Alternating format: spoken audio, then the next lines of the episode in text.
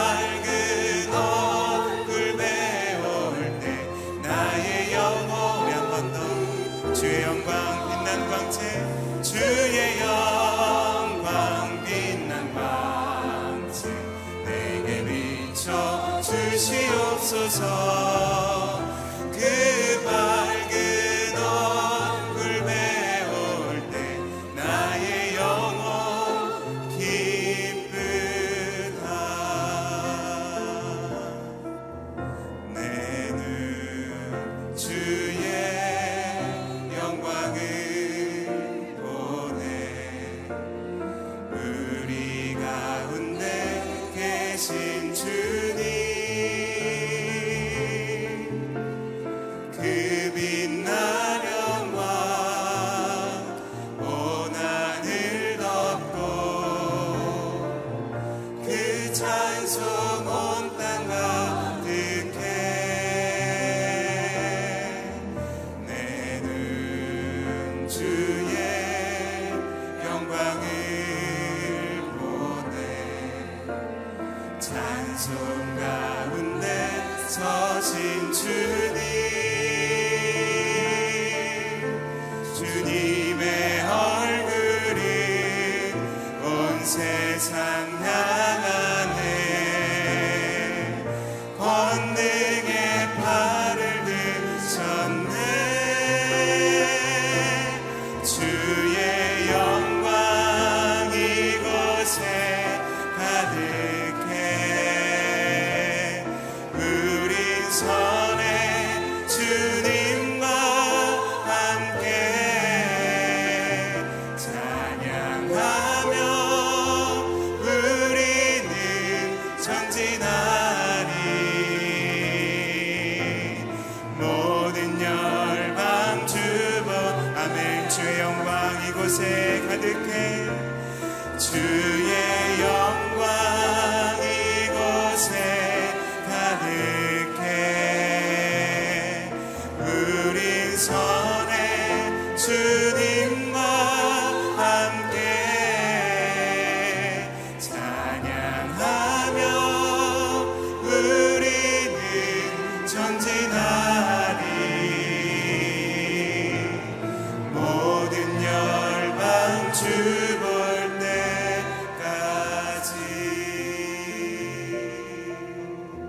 메마른 땅에 단비를 허락하시어 생명을 솟상케 하시는 하나님, 이 아침 메마른 우리의 영혼에 성령의 단비를 허락하셔서 하나님으로 하여금 우리의 영혼이 솟생케 됨을 경험하는 이 아침이 되게 하여 주시옵소서. 말씀 가운데로 나아가게 하시고 기도 가운데로 나아가게 하셔서 그 중심에 계신 주님을 붙잡고 오늘도 승리의 삶 살게 하여 주시옵소서. 이 시간 함께 기도하며 나아가겠습니다. 거룩하시고 자비로우신 아버지 하나님, 메마른 땅 가운데 단비를 허락하셔서 모든 생물이 살아가게 하시고 열매를 맺게 하신 아버지 하나님의 은혜가 오늘도 메마른 우리의 영혼 가운데 흘러지는 성령의 단비로 말미암아 새 생명을 잉태하며 영혼을 살리는 귀한 사명을 감당할 수 있는 저희의 인생이 되게 하여 주시옵소서. 말씀 가운데로 나아가 기도 가운데로 나아가 그 중심에 서 계신 주님을 만나며 영광스러운 하나님을 만나뵙다 고백하며 나아갈 수 있는 저희의 삶이 될 수 있도록 도와주시옵소서. 우리의 삶이 온전히 주님의 임재 가운데로 나아가기를 원합니다. 우리의 인생이 온전히 주님의 영광만이 가득한 인생이 되기를 원합니다. 살아계셔서 역사하시는 아버지 하나님, 이 아침에 우리의 삶 가운데 우리의 심령 가운데 찾아와 주셔서 아버지 하나님을 만나며 주님과의 깊은 교제가 있는 귀하고 복된 시간이 되게 하여 주시옵소서. 말씀으로 다시 한번 일어나게 하여 주시옵시고 기도함으로 주님과의 친밀함을 유지할 수 있도록 도와주시고 그것이 우리의 삶의 가장 큰 영적 승리의 무기가 될 수 있도록 이 아침 성령으로 무장하는 시간 되게 하여 주시옵소서. 거룩하시고 자비로우신 아버지 하나님, 우리를 예배자로 중보자로 거룩한 삶을 살아가는 성도의 삶으로 초청하여 주심에 감사를 드립니다. 하나님께서 우리에게 허락하신 이 사명을 감당하기 위해 성령의 충만함이 우리에게 필요하오니 이 시간 아버지 하나님 하늘문을 여시고 아버지 하나님의 성령을 부어 주시옵소서. 말씀 가운데로 나아갑니다. 기도 가운데로 나아갑니다. 그 중심에 서 계신 주님을 만나 하나님의 영광을 맛보는 귀한 아침 시간이 되게 하여 주시옵소서. 예수 그리스도의 이름으로 기도드립니다. 아멘. 새벽기도에 나오신 여러분을 주님의 이름으로 환영하고 축복합니다. 오늘 우리에게 주시는 하나님의 말씀은 레위기 9장 15절에서 24절까지의 말씀입니다. 레위기 9장 15절에서 24절까지의 말씀, 저와 여러분 한 절씩 교독하시겠습니다. 그 후에 아론은 백성을 위한 제물을 가져오게 했고 그는 백성을 위한 속죄 제물로 염소를 택해 먼저 번 속죄 제물처럼 드렸습니다. 아론은 번제물을 가져와 정해진 방식대로 드렸습니다. 그는 또한 곡식제물을 드렸는데 곡식제물 한 움큼을 가져다 아침 번제물과 함께 제단 위에서 불태웠습니다. 그는 백성을 위한 화목제 예물로 숫소와 순양도 잡았고 아들들이 피를 가져오자 그것을 제단 사방에 뿌렸습니다. 그들이 숫소와 순양의 기름 곧 꼬리에 있는 기름과 내장에 있는 기름과 콩팥들과 간의 꺼풀을 가져왔고 가슴살 위에 기름을 올려놓았습니다. 그러자 아론이 그 기름을 제단에서 불태웠습니다. 아론이 그 가슴과 오른쪽 뒷다리를 여호와 앞에서 흔들어 드리는 예물로 드렸습니다. 모세가 명령한 대로였습니다. 그런 다음 아론이 백성을 향해 두 손을 들어 그들을 축복했습니다. 그는 속죄제물과 번제물과 화목제물을 드린 후에 내려왔습니다.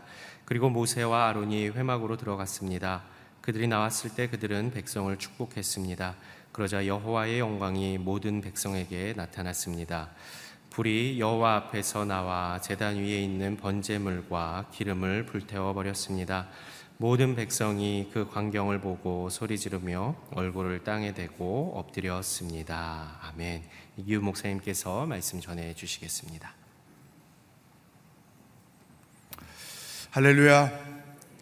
비가 오지만 그래도 기도하러 오신 여러분을 주의 이름으로 환영하고 축복합니다. 믿음으로 선포하겠습니다. 능력받는 새벽기도, 응답받는 새벽기도, 성령을 체험하는 새벽기도, 하나님의 음성을 듣는 새벽기도, 믿음대로 될지어다. 아멘. 이 새벽의 기도가 성령 충만한 여러분의 삶이 되게 할 줄로 분명히 믿습니다. 자, 이 레위기 9장, 어제는 아론이 제사장으로 취임하고 이제 첫 제사를 집례했는데 먼저 제사장 자신을 위해서 예배 제물을 드렸습니다. 제물을 하나님 앞에 드렸습니다. 오늘은 백성들을 위해서 이제 제사를 드리게 되죠. 백성을 위해서 제사를 드리도록 부름을 받았지만 자기 자신을 위해서 먼저 제사를 드려 했던 것은 아론도 죄인이기 때문에 그런 것이죠. 자기 죄를 먼저 하나님 앞에서 사함을 얻고 그리고 백성들을 위하여 중보하는 역할을 하는 것이 바로 제사장이었습니다. 자, 백성들을 위해서는 네 가지 제사를 드렸습니다. 그 이 네 가지 제사는 오늘 그리스도인으로서 살아감에 우리에게 필요한 거예요. 그러니까 우리의 일상이 되어야 하는 것, 그것이 바로 이 네 가지 제사입니다. 그 첫 번째 말씀을 읽어보겠습니다. 15절입니다 시작. 그 후에 아론은 백성을 위한 제물을 가져오게 했고 그는 백성을 위한 속죄 제물로 염소를 택해 먼저 번 속죄 제물처럼 드렸습니다. 속죄 제물에 동그라미를 치세요. 첫 번째 백성을 위해서 드린 속죄의 제사죠. 자, 이 속죄의 제사를 드린다는 것은 우리들의 일상생활 속에서 하나님 앞에 참된 회개가 있어야 한다.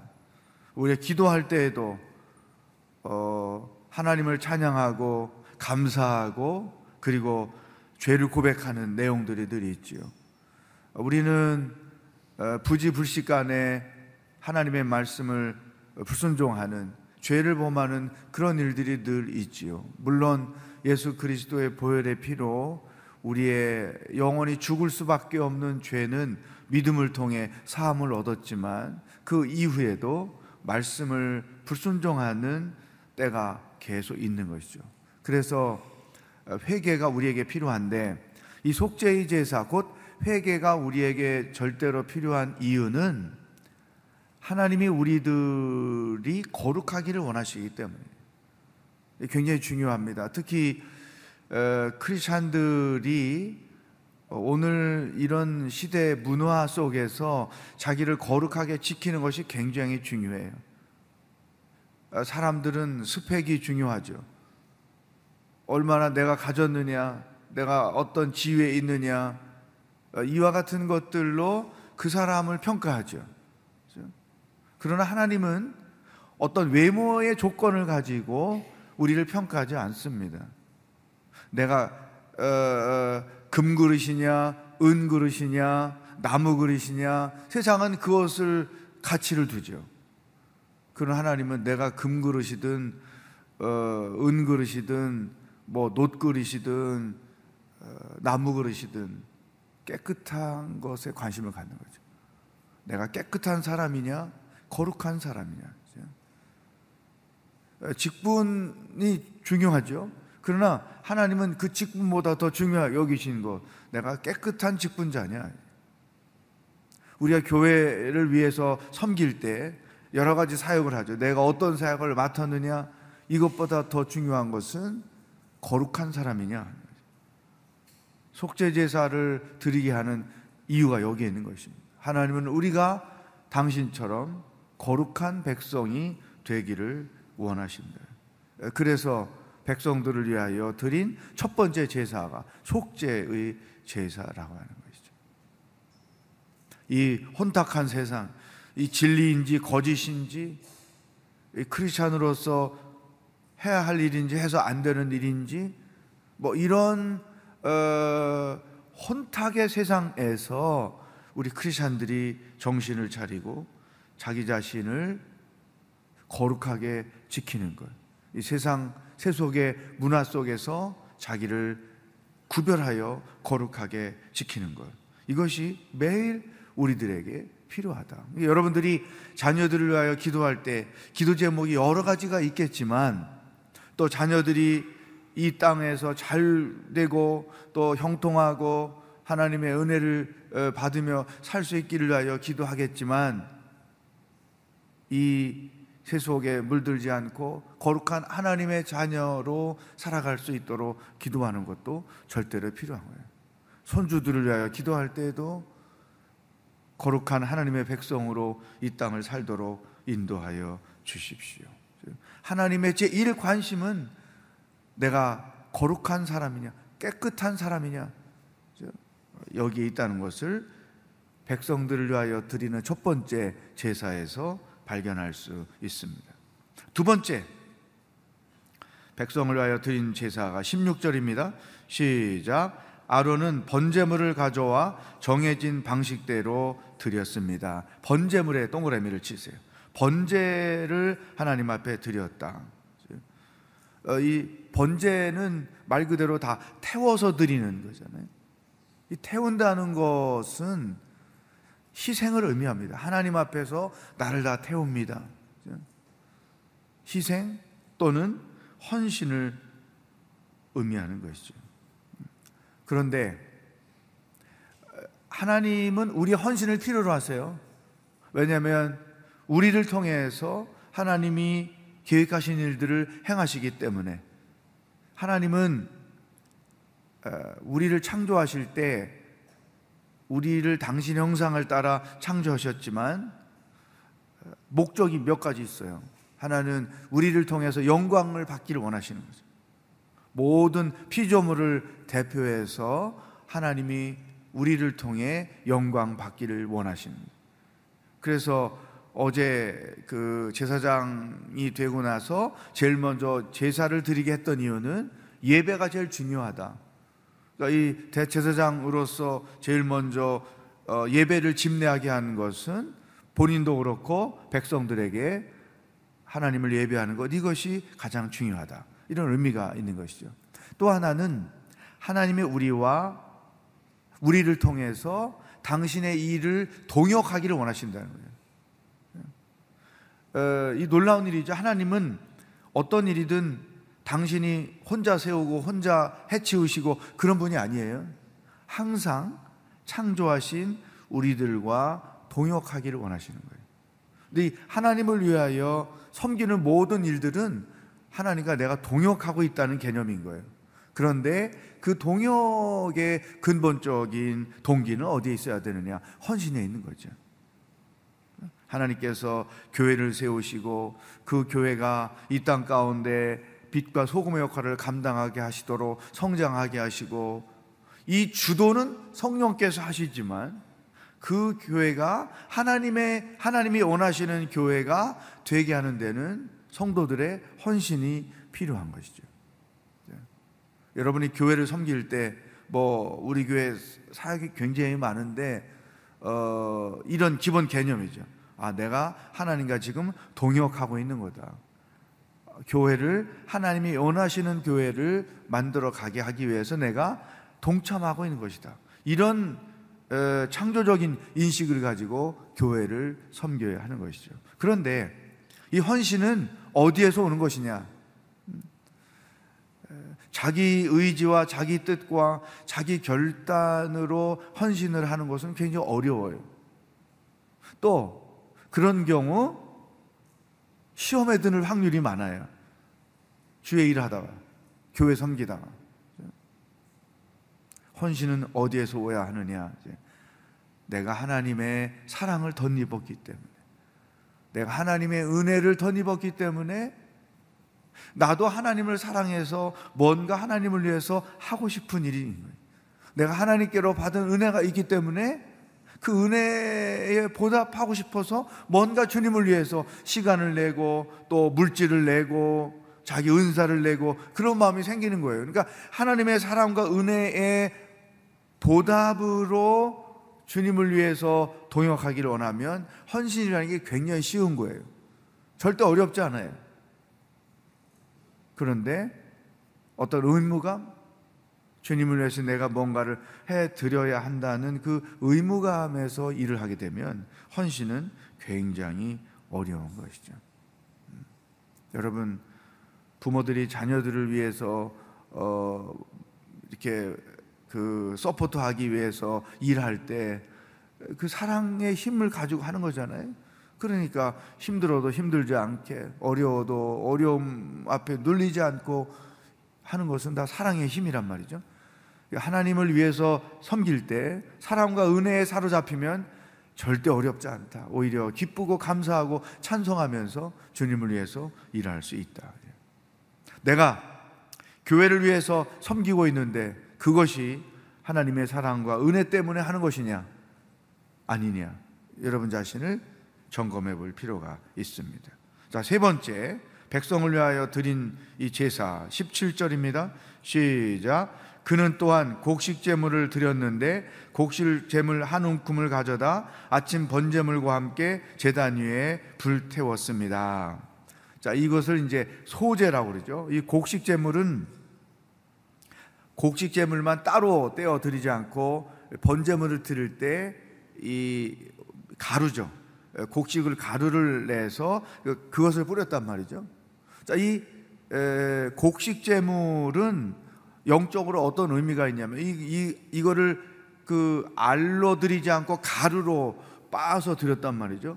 이 가루로 빻아서 드렸다는 것이 어떤 의미가 있느냐? 하나님 앞에서 자기 자신을 부인한다는 거예요. 태운다는 것은 희생한다는 말이고, 빻아서 이 곡식 가루로 드린다는 것은 하나님 앞에 자기를 부인한다는 뜻이 있는 거예요. 여러분, 우리는 하나님 앞에서 순간순간 자기를 부인하는 것이 필요해요. 이 자기를 부인한다는 것은 나의 삶에 내가 필요하고 중요하지만 나보다 더 중요한 것은 하나님입니다. 그런 의미예요. 나를 드러내지 않고 하나님을 드러낸다는 거예요.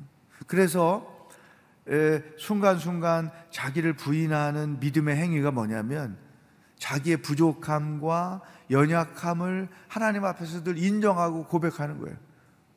하나님의 힘이 아니면 난 할 수 없습니다. 하나님의 은혜가 아니면 난 할 수 없습니다. 하나님의 도움이 아니면 난 할 수 없습니다. 돈 버는 것도, 자녀를 양육하는 것도, 건강을 유지하는 것도, 직장생활을 하는 것도, 하나님의 일을 섬기는 것도, 어떤 것이든 I'm nothing, 나는 내 힘으로 할 수 없습니다. 하나님의 은혜가 필요하고, 지혜가 필요하고, 하나님의 능력이 필요하고, 하나님의 도움이 절대로 필요합니다. 그래서 자기를 부인함으로 더욱 하나님을 의지하고 하는 거죠. 이것이 매일 순간순간마다 우리의 일상 가운데 있어야 되는 거죠. 이게 자기를 부인하는 거죠. 그러므로 나의 영광이 나타나지 않고 하나님의 영광이 나의 삶을 통해, 섬김을 통해서 나타나게 되는 거예요. 네 번째, 제사 18절입니다. 시작. 그는 백성을 위한 화목제 예물로 수소와 수대향도 잡았고 아들들이 피를 가져오자 그것을 제단 사방에 뿌렸습니다. 화목제물, 줄을 치세요. 이 화목제물을 다른 말로 표현하면 친교의 제사예요. 영어도 fellowship offering이라고 이렇게 써있죠. 친교의 제사. 그러니까 화목제물이라는 말보다 친교의 제물이라는 게 훨씬 더 우리에게 친근감이 있죠. 이 화목제물, 이것은 이제 태워야 될 것은 태워드리고, 그 다음에 제사장의 것을 나눠드리고, 그리고 제사를 드린 이후에 제사를 드렸던 자들이 함께 나누어 먹는 그러한 뜻이 담겨 있어요. 그래서 그런 뜻에서 이제 친교인데, 크리스찬의 일상에 친교가 중요하다. 두 가지로, 하나님과의 친교, 그리고 성도와의 친교라는 거죠. 이 하나님과의 친교는 말씀을 묵상하고 이렇게 여러분처럼 새벽에 나와서 기도함으로, 이 말씀과 기도를 통해서 우리는 일상생활 속에서 하나님과 펠로우십을 해야 된다. 또 하나, 믿음 생활은 공동체로 하는 것이다. 친교 가운데서 하는 것이다. 서로 격려하고, 서로 세워주고, 서로 함께 믿음을 성장하고, 이렇게 하는 것이 건강한 신앙인의 삶의 방법인 것이죠. 자, 지금 아론이 제사장이 된 이후에 가장 먼저 백성들을 위하여 드린 네 가지 제사, 속죄제물, 번제물, 곡식제물, 화목제물, 이것들은 오늘 크리스찬들의 일상생활 속에서 있어야 되는 중요한 내용들이다. 그렇죠? 내 삶에 이런 네 가지 요소들이 나타나는지를 점검해 보면 좋겠습니다. 이렇게 이제 예배를 다 드렸어요. 마지막 23절 읽어보겠습니다. 시작. 그리고 모세와 아론이 회막으로 들어갔습니다. 그들이 나왔을 때 그들은 백성을 축복했습니다. 그러자 여호와의 영광이 모든 백성에게 나타났습니다. 자, 여기 중요한 내용이 있어요. 그들은 백성을 축복했습니다. 축복에 동그라미를 치세요. 오늘날 우리로 말하면 축도예요. 제사를 집례하고 나서 백성들 앞에 나와서 그들을 축복했다. 그렇죠? 여러분, 예배의 정식 예배의 끝은 축도예요. 제가 속상한 것은 목사님이 축도하기 전에 나가는 사람이 너무나 많은 거예요. 우리 교회도. 예? 그거는 예배 안 드린 거랑 마찬가지일 수 있어요. 예배의 끝은 축도다. 아무리 바쁘고 해야 할 일이 있어서 급해서 나간다 해도 축도가 다 끝난 뒤에 나가야지, 축도하기 전에 나가는 걸. 이 말씀에 보면 왜? 축도하니까 어떤 일이 생겼어요? 여호와의 영광이 모든 백성에게 나타났습니다. 다 줄을 쳐보세요.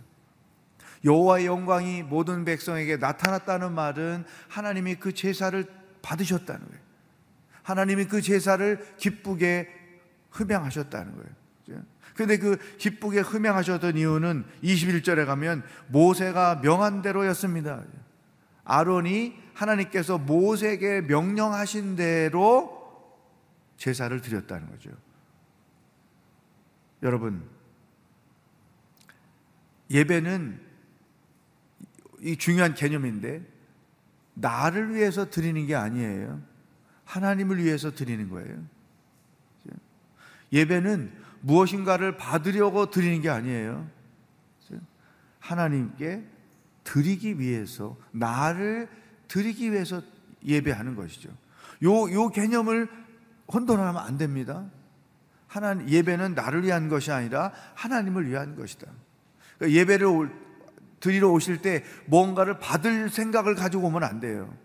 하나님 앞에 어떻게 내 몸과 마음과 내 삶을 드릴까? 이럴 때 하나님이 기뻐 받으시는 예배가 되는 거죠. 내가 어떤 태도를 가지고 예배하느냐, 그거 굉장히 중요한 개념이에요. 예배는 하나님을 위한 것이지 나를 위한 것이 아니다. 하나님은 예배는 받으러 오는 게 아니라 드리러 오는 것이다.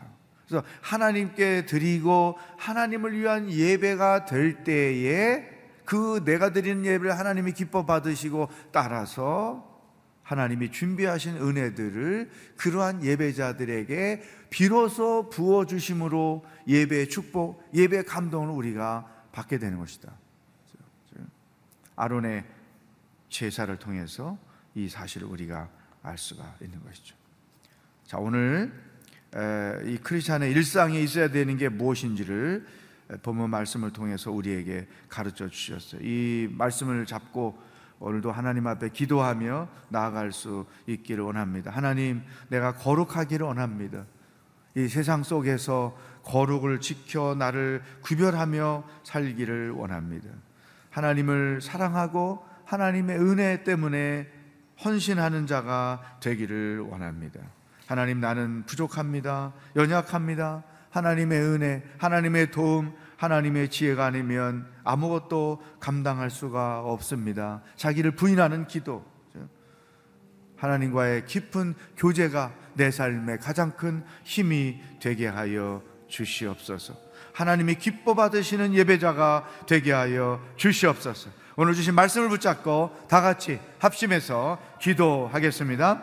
하나님 아버지, 감사합니다. 오늘도 말씀을 통해 크리스찬으로서 어떻게 살아야 하는지 우리들에게 말씀해 주시니 감사합니다.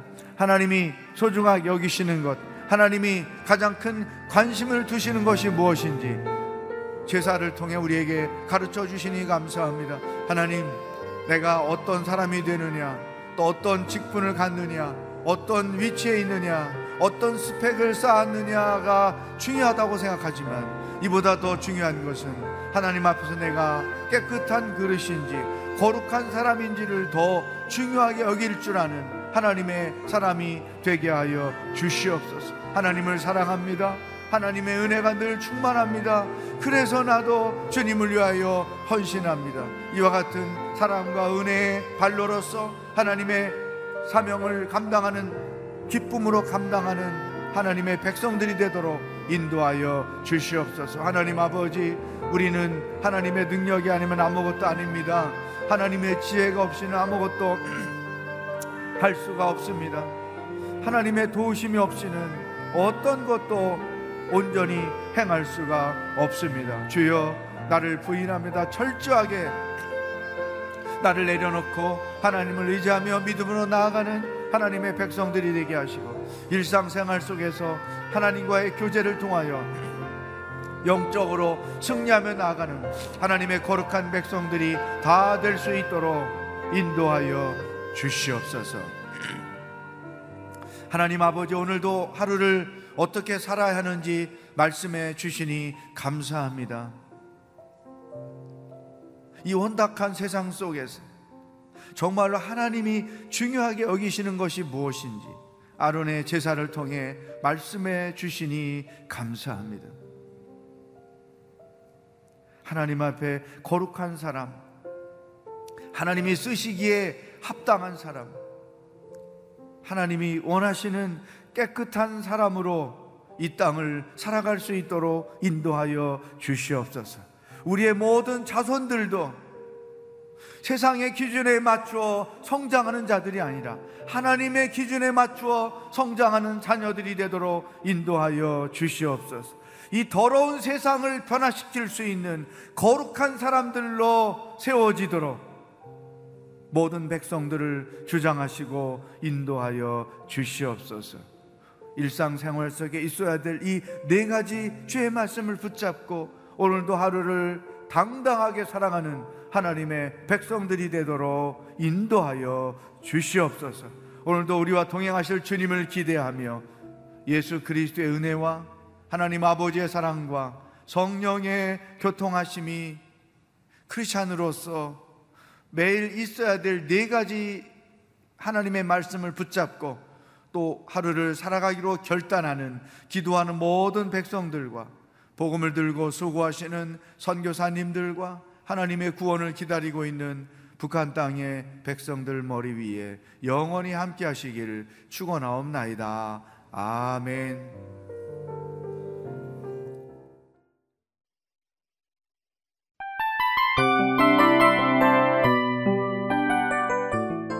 이 프로그램은 청취자 여러분의 소중한 후원으로 제작됩니다.